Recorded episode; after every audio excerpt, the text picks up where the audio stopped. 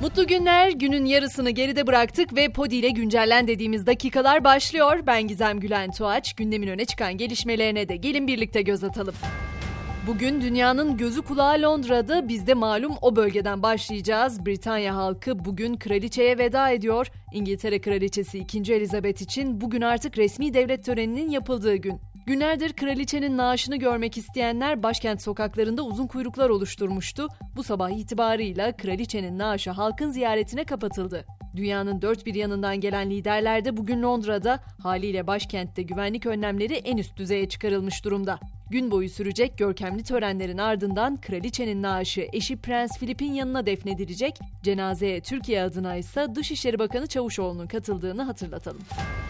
Cumhurbaşkanı Erdoğan'ın ise New York temasları sürüyor. Türk-Amerikan Ulusal Yönlendirme Komitesi'nin akşam yemeğine katılan Erdoğan, ABD'nin müttefiklik ruhuna yakışır şekilde Türkiye'nin terörle mücadelesine destek vermesini istedi. Terörle mücadele demişken oradan da haber verelim. Dün gerçekleştirilen ve bir askerin şehit olduğu Suruç saldırısı sonrasında Suriye'nin kuzeyindeki terör hedefleri vuruldu. 80 hedef imha edilirken 17 terörist de etkisiz hale getirildi. O teröristler arasında Suruç saldırısının faillerinin de olduğu belirtiliyor. Ve yargı pencerelerini aralayalım. Sedat Peker'in sosyal medyada paylaşımlarını yapan ve Arnavutluk'ta gözaltına alınan Emre Olur uçakla İstanbul'a getirildi. Peker'in basın danışmanı olarak da bilinen Emre Olur'un tehdit suçu ve suçluyu övmek, hakaret suçu işlemek amacıyla kurulan örgüte üye olmak ve yaralama suçlarından arandığı ifade edildi. 103 emekli amiralin yargılandığı Montreux bildirisi davasında ise esas hakkında mütalaa sunması beklenen savcı sağlık sorunları gerekçesiyle duruşmaya katılmadı. Duruşma 7 Ekim'e ertelendi. Günlerdir konuştuğumuz sosyal konut projesine ise ilgi devam ediyor. Saat 9 itibarıyla başvuru sayısının 3 milyon 466 bin 250 olduğu açıklandı. Tabi sosyal konut projesinden bahsetmişken İstanbul'daki ev kiralarına da değinmek gerekiyor. İstanbul'da 25 metrekarelik bir odaya 3500 lira kira istenen o ev sosyal medyada çokça konuşulmuştu hatırlayacaksınız. O evin sahibinden bir açıklama geldi.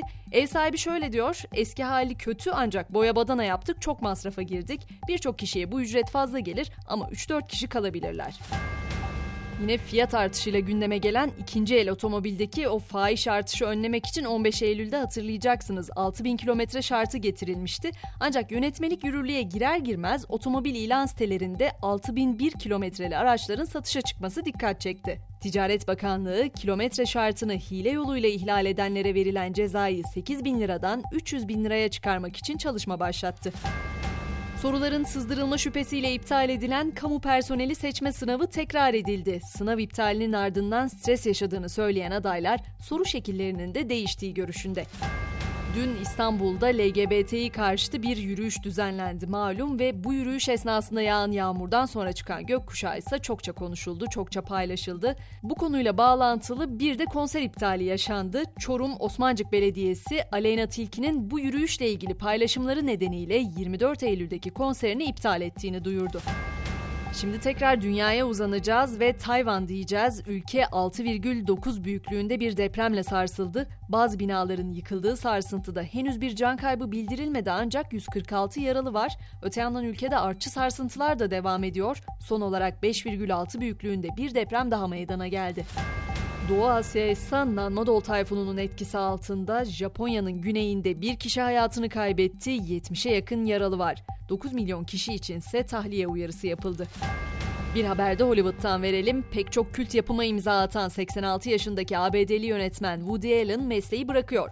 Paris'te çekeceği 50. filminden sonra emekliye ayrılacağını açıklayan usta isim artık film çekmek istemediğini, aklına ciddi bir fikir gelmesi halinde ise roman yazabileceğini belirtti. Elbette spor severleri de unutmayacağız. Fenerbahçe milli araya moralli girdi. Sarı lacivertliler Spor Toto Süper Lig'in 7. haftasında konuk ettiği Alanya Spor'u 5-0 mağlup etti. Atakaş Hatay Spor'dansa teknik direktörlük görevi için Volkan Demirel'le anlaştığı haberi geldi. İmzalar Serkan Özbalta'nın görevden ayrılmasının ardından atılacak. Potayla da noktalayacağız. Avrupa'nın en büyüğü İspanya oldu. 2022 Avrupa Erkekler Basketbol Şampiyonası'nda Fransa'yı 86-76 yenen İspanya son 6 turnuvada 4. kez şampiyon oldu. Ev sahibi Almanya ise Polonya'yı 82-69 mağlup ederek turnuvayı 3. sırada tamamladı.